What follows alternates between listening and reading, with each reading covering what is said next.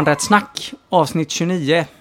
En podd där vi tittar på barnkonventionen och dess första år i Sverige och de artiklar som finns där i. Vem är du som sitter här mitt emot mig? Vem är jag? Jag är Åsa Ekman. Vem är du? Jag heter Linus Torgeby och ehm, jag eh, funderar på mitt favoritavsnitt av Bamse.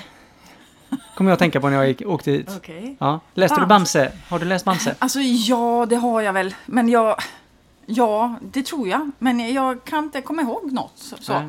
Ja, men då, mitt, mitt favoritavsnitt av Bamse var när han reste till eh, Sri Lanka ihop med Lille Skutt och eh, vad heter det, eh, Skalman och, och skulle och hamna in i en av hinduisms mest spännande berättelser med apan Hanuman och prinsessan och prinsen och de skulle rädda dem. Och, Jaha, shit vilket spännande ja, avsnitt, det var väldigt va? spännande. Ja.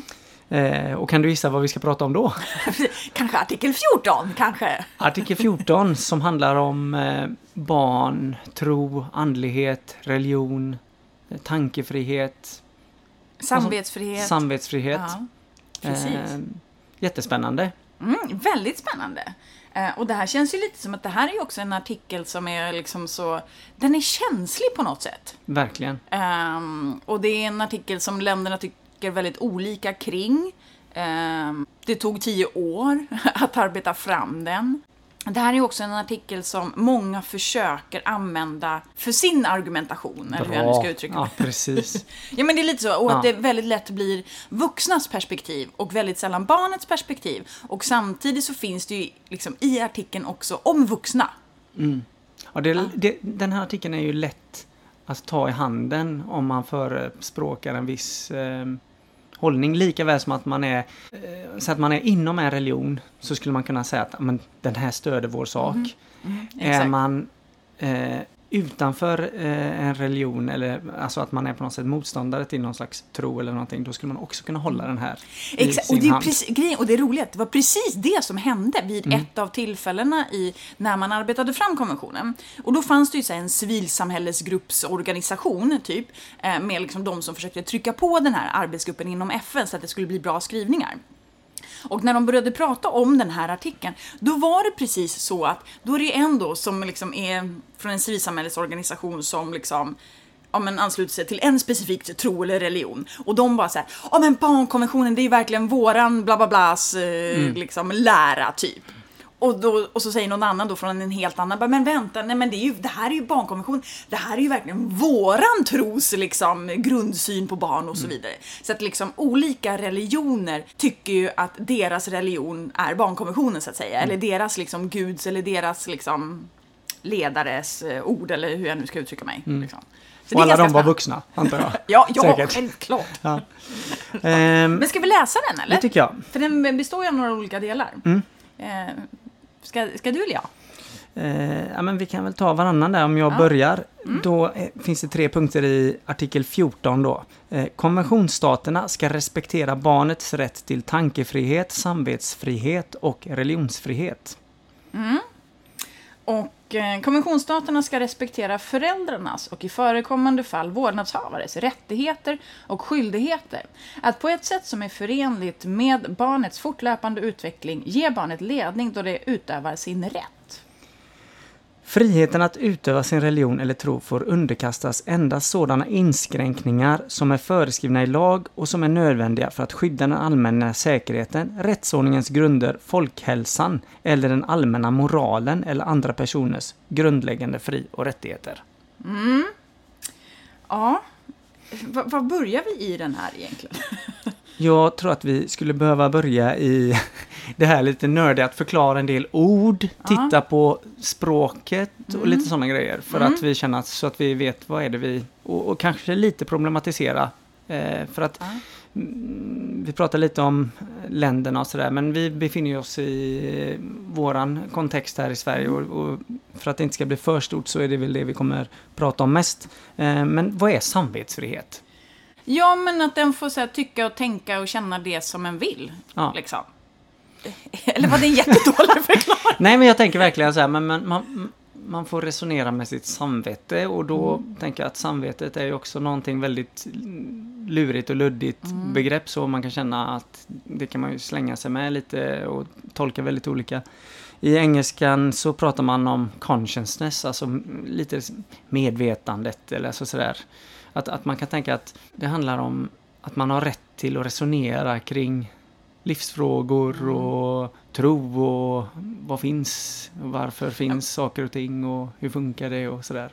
Alltså tänker man sig att det ska handla om att vi inte ska så här, skambelägga barn? Att vi inte ska liksom så här, alltså att barnet ska få vara fritt i sin tanke och Ja, i sina känslor precis. kring det här utan att vi som vuxna ska styra eller liksom så här, få barn, typ få dåligt samvete. Ja, alltså, precis. är det så vi ska tolka den? Ja, men det är Mm. väl jättebra att tänka att eh, istället för att ge ett eh, dåligt samvete eh, och säga att det finns ett dåligt, dåligt samvete så kan man uppmuntra barn att resonera kring eh, eh, och respektera att barn får tänka helt Mm. fritt kring eh, döden, livet, varför finns jag, finns Gud, Ja, finns det en själ, Ja.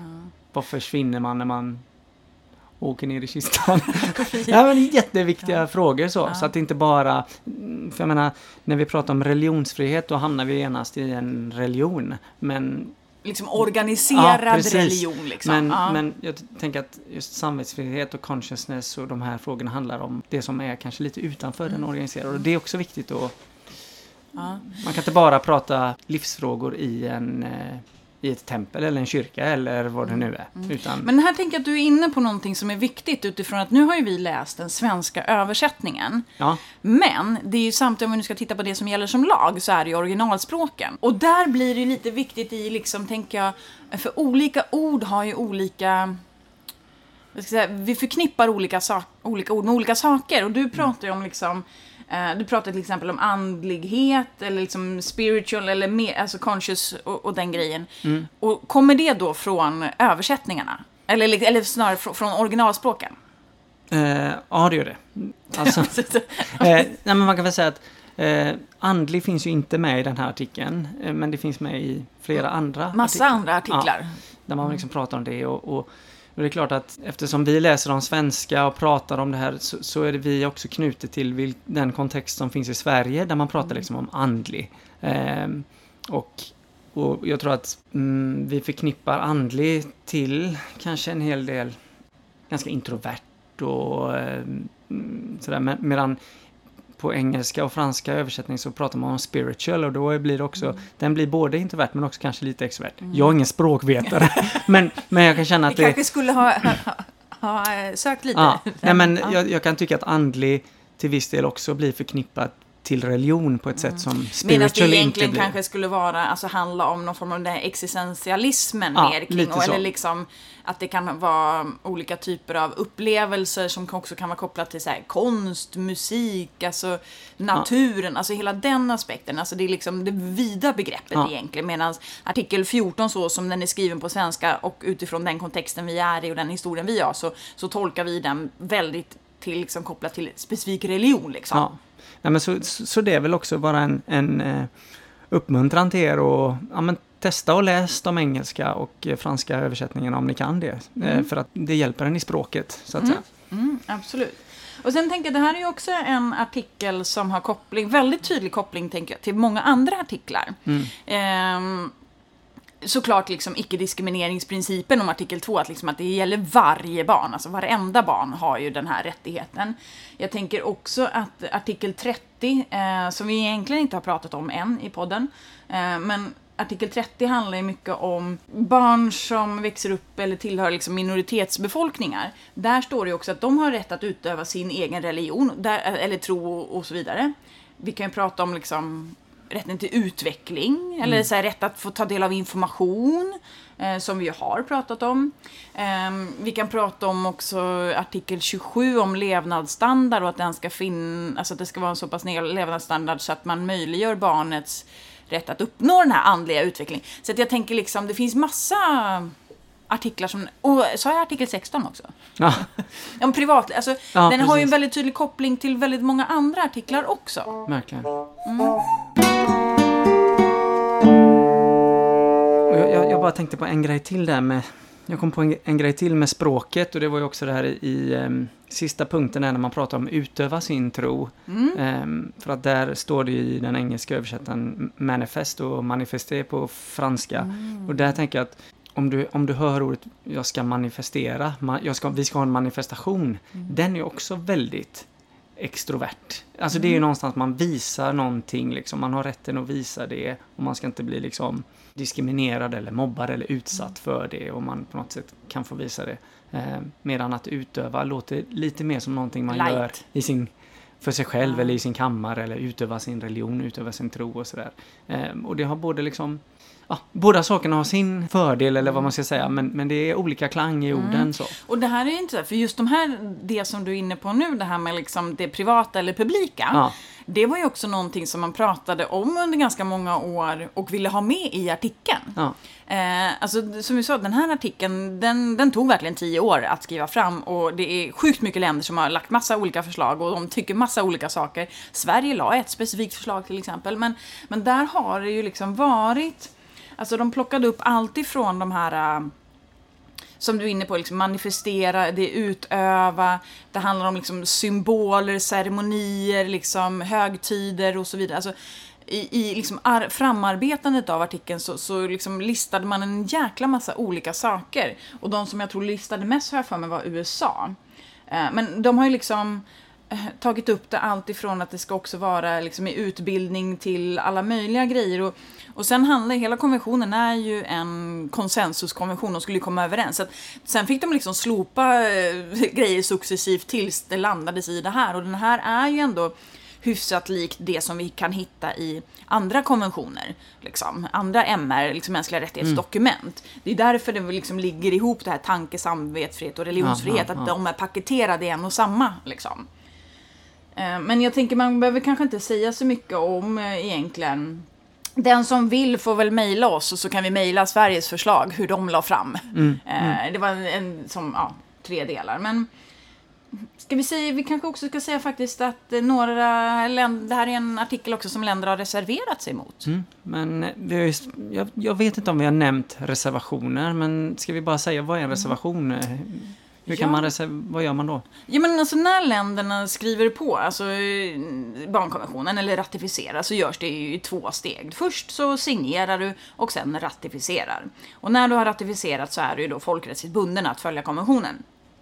Men det är ju också så att länderna kan reservera sig mot vissa artiklar eh, som de inte tycker att de ska följa. Typ i, i light. Men du får aldrig reservera dig mot en artikel som liksom strider mot hela grundandan i konventionen. Du till, kan till exempel inte reservera dig mot eh, artikel 3 om barnets bästa. Därför att det är en så grundläggande eh, grej i konventionen. Att, eh, så att det handlar ju mer om liksom nu höll jag på att säga så här petgrejer, detaljgrejer, men det är inte det jag menar. Men, men du kan aldrig liksom reservera dig mot saker som strider mot barnets bästa. Sen kan man ju ställa sig frågan, borde en kunna reservera sig generellt eller inte? Är det verkligen för barnets bästa och så vidare? Men det här är ju en artikel som flera länder har reserverat sig mot. För där handlar det också om att länder i olika utsträckning kan ha en viss religion som är deras eh, statsbärande.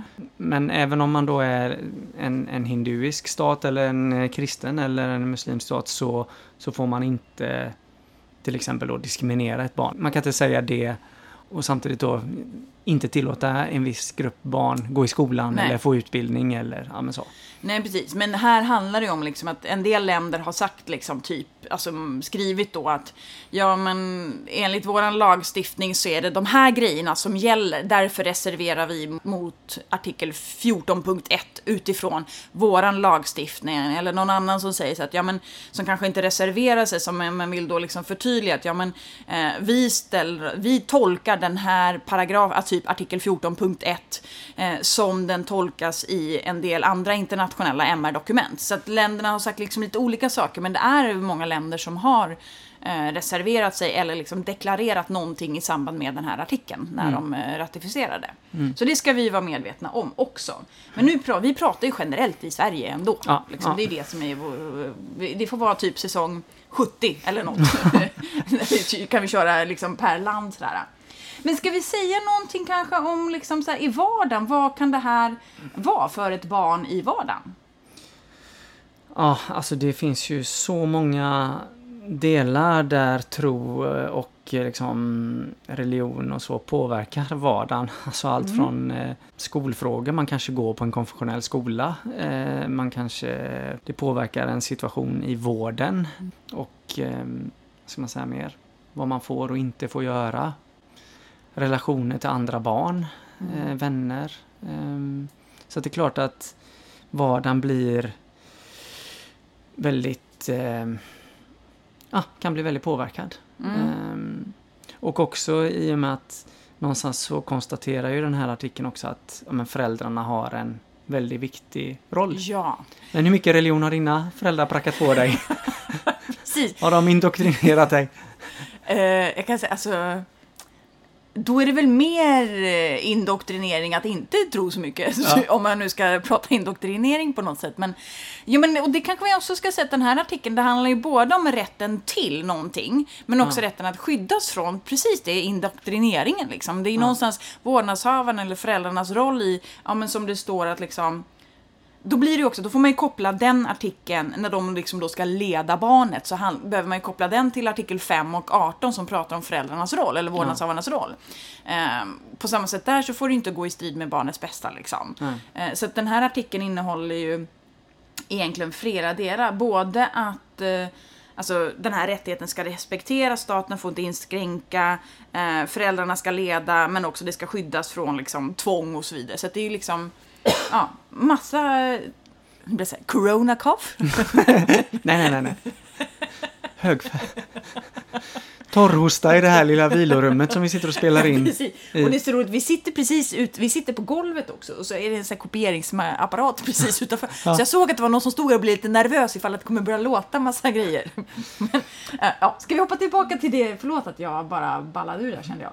Eh, Men du, har- du har inte blivit pådyvlad eh, så mycket Nej, just det, det var det du eh, frågade. Nej. religion, men har, har ni pratat existentiella frågor om man säger så? Har det varit jobbigt också? Eller jobbigt? Har det varit...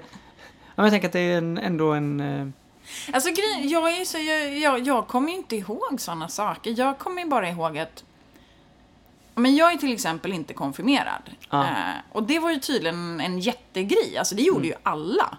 Eh, verkligen alla, alla. Och det jag kommer ihåg så att folk liksom, alltså klasskompisar och sånt, då pratade de ju mest, ja men dels att det var någon här typ konfirmationsläger, någonting som man åkte iväg på som tydligen var skitball.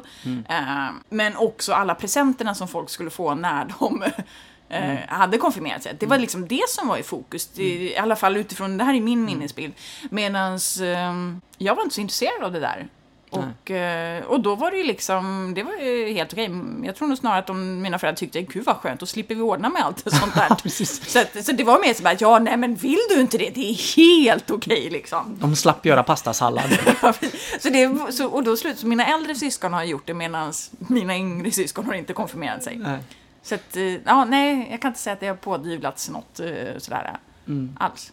Du då? Jag tänker, du är ändå uppvuxen... Åh, herregud. Ja.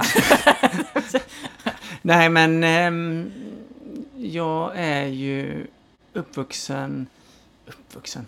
Ja, men mina föräldrar har ju till och med varit utomlands och jobbat Mm. för en eh, kyrka vid, på ett sjukhus. ehm, så att jag är ju verkligen uppvuxen i det och jag kan se eh, att men, men där har mina föräldrar varit väldigt mycket så här, men det är din frihet. Alltså de, Jag tycker de ändå har uppfyllt liksom det här att Mm. Ja. men, det är ditt samvete och, liksom, och, och klart att vi har en, en tro och, och, en, och liksom tankar om det här men det har verkligen varit mitt och mina syskons val liksom. Och min, min eh, syrra la ju den klassiska kommentaren när hon var ka- kanske 12 eller någonting. Ja, Gud kan jag kanske tro på, men att Jesus gick på vattnet, den kommer jag aldrig gå på.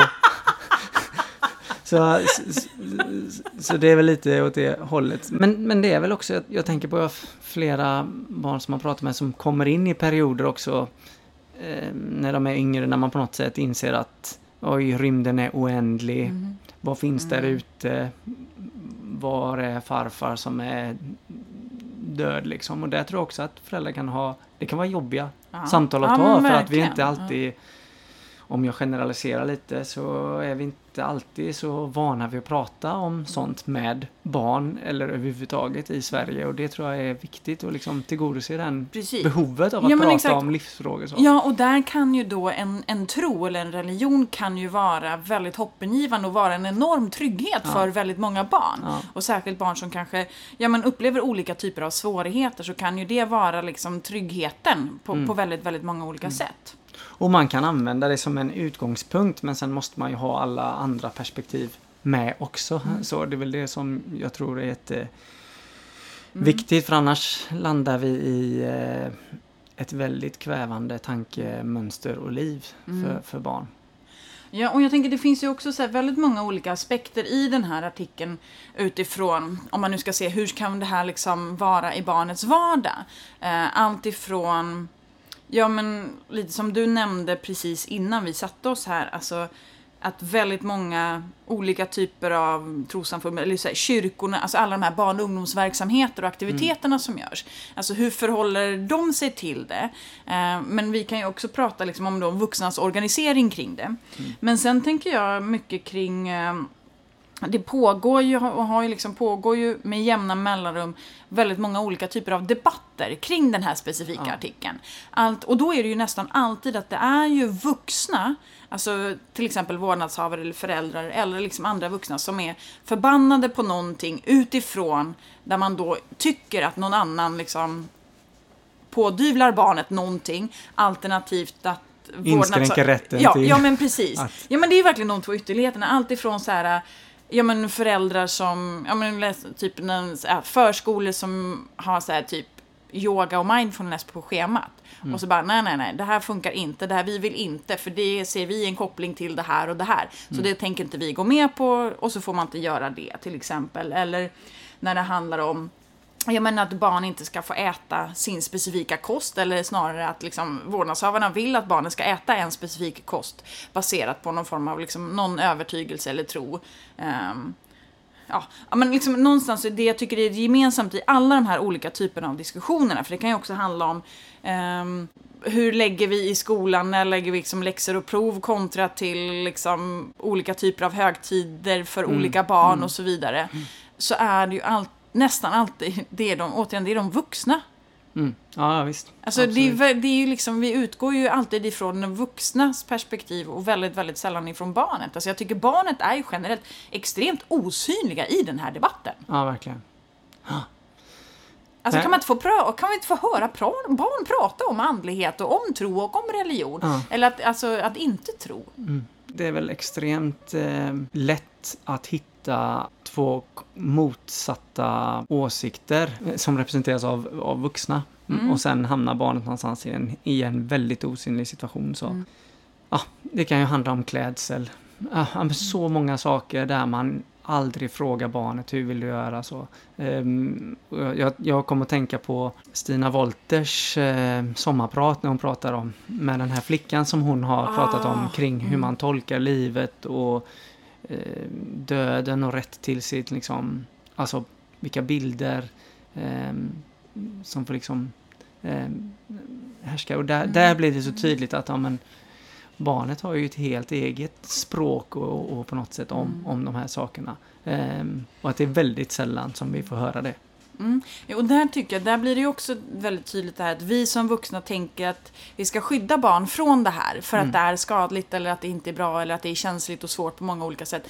Men istället för att tänka att vi ska skydda barnet i det samtalet. Mm, ja. Alltså att någonstans skapa det så att det blir tryggt för barn. För att det är klart att, som i det här, om ni inte har lyssnat på Stina Wolters sommarprat eh, så, så gör verkligen det. För det är, jag tycker ja, det är jättebra om hur man liksom tar barnets eget Alltså egen röst på allvar. Liksom. Ehm, och det handlar om att skapa det trygga rummet eller den trygga platsen för barnet att kunna liksom, prata om viktiga saker för barnet. Mm.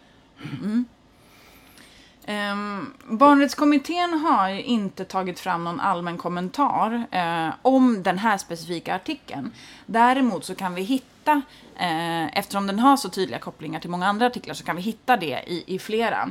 Bland annat till exempel så finns det Eh, i allmänna kommentaren nummer 20 så står det specifikt så här då, eh, alltså beskriver de då om ja, men till exempel att de tycker att alla stater ska ju såklart ta tillbaka reservationerna som de har eh, mot artikel 14. Och där de då väldigt tydliga säger det är med andra ord barnet, inte föräldern som utövar rätten till religionsfrihet. Eh, och förälderns roll minskar eh, med nödvändighet i takt med att barnet får en allt mer aktiv roll i att göra val under ungdomsåren. Så att någonstans så är det ju så att de ser ju också att ja, men vårdnadshavaren och föräldrarna har en viktig roll, men det är fortfarande det är barnets rätt, det är inte förälderns rätt. Sen har föräldern det på andra sätt, för Ja. att den är vuxen människa. Ja, och där kan man också tänka i för, förlängningen att, att ett barn som har vuxit upp eh, Eh, med en, en viss eh, religion och där, där föräldrarna har, nu höll jag på att säga tvingat på barnet, men, men, men någonstans liksom bestämt olika saker för barnet. Där måste man också vara varsam mot det här barnet. Det barnet ska inte behöva diskrimineras, utsättas för hot eller mobbning för att man på något sätt eh, bär symboler eller manifesterar sin tro. För att det är ju någonting som den gör inom kontexten för sina föräldrar. Och, att, och det är också någonting som är viktigt att, att, att hålla i liksom. Samtidigt som man också måste vara väldigt noggrann med att liksom eh, skydda barnet. För att vi vet ju också att inom religionen så finns det också avarter och, och liksom traditioner och sedvänjor som är väldigt kränkande. Och som är liksom, skadliga, Som är skadliga, som sammanblandas ibland med tron. Mm. Så att det är på något sätt det är så himla viktigt att vara skarp här. Mm. Eh, samtidigt som det är en stor fråga. Så det, Mm. det är en komplex fråga. Oh ja. Eh, Nu har vi ju inte liksom gått in på, en kan ju också titta på vad är då en tro, vad är religion och vad, liksom, vad är organiserat och vad är det inte. Till exempel om vi pratar liksom barn som lever i familjer som ansluter sig till olika typer av sekter av olika slag. Hur definieras det? Och jag tänker, vad är barnets bästa idé? Vi pratar om många gånger om så här, lagen av vård av unga, det vill säga att vi kan liksom tvångsomhänderta barn där, eh, där barnet inte kan leva i, i sin familj av olika skäl. Liksom. Ehm, men det kan ju också finnas den typen av eh, väldigt skadliga miljöer för barn, men kan vi använda det som argument liksom? Nu, kanske, nu, nu hårdrar vi det lite, men, men liksom... nej men det tycker jag verkligen man kan göra för att, för att och samtidigt som man måste vara väldigt varsam i de situationerna för att ett barn som då har vuxit upp i en väldigt eh, hårt styrd värld och en, en tolkning av världen och hur den fungerar eh, har ju också tagit till sig den. Så att det som är utanför är ju också ett hot. Så att, att då komma och eh, eh, slita bort, om man, om man nu säger s- slita lät väldigt tufft. Men det barnet har ju rätt till sina föräldrar Ja, och sin familj om man kommer och lyfter liksom. ut ett barn i det sammanhanget utan att liksom på något sätt göra det på ett varsamt sätt. Det blir ju också ett hot mot Mm. barnets egna överlevnad för att det är ju sanningen. Och det är väl här man kan se att det kommer upp så här tydliga Apropå det här med deras barnrättskommitténs kommentar som är väldigt viktigt tror jag. Det här med att ja, men, förälderns inflytande måste ehm, eh, minska ju mer, Mm. ju äldre barnen blir, man kommer upp i ungdomsår. Det vi kan se är ju ibland att men det blir ju tvärtom och när barnet då i ungdomsåren väljer att kanske bryta med föräldrarnas tro, då förskjuts man eller sådär. Mm. Och det här kan ju ske i, i olika grad. Det behöver inte vara liksom Sekt blir ju det, det, det, blir det hårdaste och hårdaste. Men det kan också vara att man blir skambelagd Mm. eller frånskjuten eller inte får eh, del av familjegemenskapen. Alltså det, det finns ju Mm. olika delar. Men jag tror verkligen att hela hela barn som växer upp i sekter, där, där får man inte backa precis som vi har pratat om missbruk eller våld eller sådana här saker. Att, nej, men här är ju barn som verkligen far illa eh, och som vars självkänsla verkligen och ja, man blir kränkt på många olika sätt och det måste man eh, ta tag i och det stöds ju i Mm. den här artikeln Absolut, också. Ja. Ja, ehm, ja, hur summerar om vi ska summera? Ska vi summera? jag menar, alltså... Det jag tänker mig är väl att mm, återigen så alla artiklarna ska ju ses utifrån liksom huvudprinciperna eller grundprinciperna att vi ska liksom, ja men det gäller alla barn, alltså varje barn har de här rättigheterna. Eh, och det måste såklart vara utifrån vad som är barnets bästa. Eh, och vi måste också se att det här är en del av barnets utveckling, både en andlig, moralisk och social utveckling och så vidare. Och barnets egen röst i det här är ju så himla viktigt. Mm. Alltså jag tänker det är ju så vi ska se artikel 14. Och det finns eh, samfund och religioner och, som, som gör bra saker och samtidigt så har vi också sett fruktansvärda saker hända i det och det är väl det som man på, på något sätt måste också eh, inkludera i samhället på olika sätt, olika tankegångar och organisationer för att om man exkluderar då exkluderar man också barnen som befinner sig där inne liksom. Mm. Eh, eller i det sammanhanget. Mm. Eh, och jag tycker också Svenska kyrkan man vill, vill ju jobba med till exempel barnkonsekvensanalyser och man försöker tänka men vad, är, vad innebär det här för oss så? Mm. Eh, och det... Alltså alla organisationer ska ju också jobba med barnkonventionen. Den är ju inte... De är ju inte... Fristående. helt. Samfunden kan ju inte tänka att ja, men vi, barnkonventionen gäller inte de barnen som är med hos oss Mm. eller som är här liksom. Ja, men det tycker jag ändå är lite coolt av Svenska kyrkan som ändå fattade det beslutet för ganska många år sedan, Ja. typ 2012, 10, 12 någonting. Mm. Eh, om att alla beslut som tas då i kyrkofullmäktige ska ska genomgås av en barnkonsekvensanalys. Eh, Mm. Och det är ju jättemånga kommuner som har fattat det beslutet också. Ja. Men det jag tycker skiljer sig åt, här försökte de faktiskt göra det nu höll jag på att säga så här, på riktigt inom citationstecken, men, men Mm. liksom att de togs, det togs fram en handbok att det också inte, det var inte de här checklistorna så här, åh är det här för barnets bästa, ja eller nej? Alltså Ja, ambitionen var något annat och det gjordes en jäkla massa utbildningar, eller det görs ju det fortfarande. Eh, men att det faktiskt, jag tycker att de försökte ta det på allvar i väldigt, väldigt många olika, på många olika platser i landet än vad man kanske har varit van vid innan, Ja, tycker jag. ja, verkligen. Ehm, det finns ju jättemycket mer att läsa om det här såklart, om en vill. Eh, och det finns ju faktiskt en avhandling, det finns inte så jättemycket annars om det här i, liksom på, i, på svenska och i Sverige om man kopplat till konventionen. Men det kom ju en avhandling för några år sedan som heter just Barnets religionsfrihet, en villkorad rättighet? Frågetecken. Den kan ni ju kolla upp. Mm. Finns att ladda ner. Ja. Eh, on the internet. Mm. Eh, det finns också någon som... Eh, eh, ett ganska spännande projekt. Jag kommer inte riktigt ihåg vad det är, men då är det i alla fall mm, universitet i Kairo tillsammans med Unicef tillsammans med någon form av kristen grej. Ja. Det, det är ett ord, eller hur? Kristen grej. Jag älskar kristna grejer. Nej, men de har med utgångspunkt i barnets rätt att skyddas eh, och leva i frihet från våld, så har de gått tillsammans och med utgångspunkt i sina religioner tittat på barnets rättigheter och liksom kopplingen till religion och tro. Så jag tycker den är ganska spännande. Den heter något sånt här Peace, Love, eh, Tolerance, bla bla, Key Messages Mm, from mm, mm. Islam, bla bla bla. Så. Eh, och den finns ju också, tror jag, att ladda ner. Lars H. Gustafsson har ju skrivit massa böcker, bland annat någon om barnets mänskliga rättigheter i kyrkan. Mm. Eh, Och sen har vi ett filmtips. Nej men det är väl lite bra. Jag ger det nu. Ge, ge filmtipset.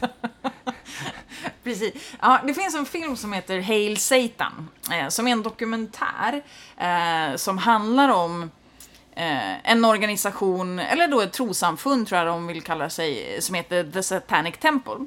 Och det här handlar ju om, det här är såklart ytterligheter, men det handlar om religionsfrihet som en form av demokratisk rättighet och där de, eh, det är i USA också, det kanske vi ska tillägga. Ja. Eh, men liksom någonstans, om vi pratar om religionsfrihet, vems religionsfrihet är det och vem är det som egentligen eh, är tillåten att delta i olika forum och olika rum eh, och så vidare och hur, ja, hur kan en identifiera sig med olika typer av ja, aktivism på olika sätt liksom. Mm. Jag tycker den är skitspännande, den är superintressant på så många olika sätt för den lyfter verkligen så här, ja vi pratar om religionsfrihet, men vem är det som får ingå i det paketet Ja. liksom? Nej men det är väl en, eh, här har ni några väldigt roliga blandade tips och det, det, det är väl igen då, prata med barn om de här frågorna. Det, det är ju bland det roligaste att prata om, är ju livsfrågor på något sätt. Så att eh, gör det och, och mm, barn har också rätt att få uttrycka Mm. Ja. vad de tycker och tänker och ta det på allvar, alla grejer. Mm. Ehm, yes, Ja, Jag brukar... ja, nej, vi skiter i det. vadå du brukar, vadå? Nej, men jag vet att eh, när, när jag bodde i Kongo så var vi ju iväg och så var vi i kyrkor och det var ju så fruktansvärt långa Ja. möten. Det var alltså fyra, fem timmar, du vet, och, och man satt på liksom bambu. En, var det lyx var det två bambustockar, annars var det en liksom. Och då hade jag ju alltid med mig böcker eh, som jag satt och läste. Och, då, eh, och de var ju oftast på svenska så frågade de bara är det Bibeln eller? Jag bara, ja, ja, ja det, är, det är Bibeln på svenska. Ljög du i Ja, kyrkan? du, så jag ljög i kyrkan. Du svor i denna podden när vi pratade om det. Ja. Men jag har somnat. Jag har blivit petad på av eh, typ Ah, ja. prästen med en sån här pinne. För att jag somnade och så stod han och liksom, och det, det här måste jag nästan berätta nu kommer jag på. Eh, då var det, det var något form av så studiebesök, jag tror att det var på högstadiet. Och så var vi liksom, man åkte någonstans till någon kyrka och så stod det någon präst och pratade och då var det typ, jag tror att jag kom in sent så jag var tvungen att sitta typ längst fram där liksom. Och ja, jag somnade. Eh, Jag kunde inte hålla mig vaken och jag somnade och sen du vet vaknade jag att du vet, det är någon som så här, håller på med min axel så här. Liksom. Så bara, vad fan? Ja, nu svor jag igen. Men, ja. Och så, så tittar jag upp och då står ju den här prästen och då har han någon sån här typ lång så här, typ pekpinne. Så han har stått Kollektpinnen. Ja, men, jag Kollektorspinn. vet, jag, men han står ju stått och, och inför alla såklart. Ja. Och, så har han, så att, och så har han stått och petat och så har han förmodligen sagt någonting så att folk har garvat och så här typ att. "Äh, här sitter hon och sover. Och sen så säger han någonting typ i stil med att ja, sånt här gjorde man på förr som var på folk som bla bla bla. Och så liksom, alltså men han gjorde verkligen så här äh, egentligen på min bekostnad att man skulle liksom garva åt att eh, så här får man absolut inte göra och eh, liksom att somna i kyrkan det är ju en synd och bla bla bla. Vet. Och vi gjorde en jättegrej av det. Eh, jag vet inte om min, det kanske inte var därför jag inte konfirmerades men jag tänker så här, min, min känsla kanske inte blev jättebra. Ja, det kanske var dumt att somna av mig men eh, en kan också hantera det på lite olika sätt. Ja, och det tänker jag att många har ju väldigt dåliga erfarenheter, och speciellt barn, och det är väl det som... Det är väl en uppma- uppmaning till alla som håller på med sånt här att eh, tänk in, jobba med barnets perspektivet. Yes. Yes. Ja, tack för idag! Tack för idag! eh, ska vi säga tack till eh, Robin. Ja, tack Robin! Tack Robin som klipper, Jakob för musiken och eh, så ses vi och hörs nästa vecka. Ja, ha det fint! Hej! Hej, hej, hej, hej!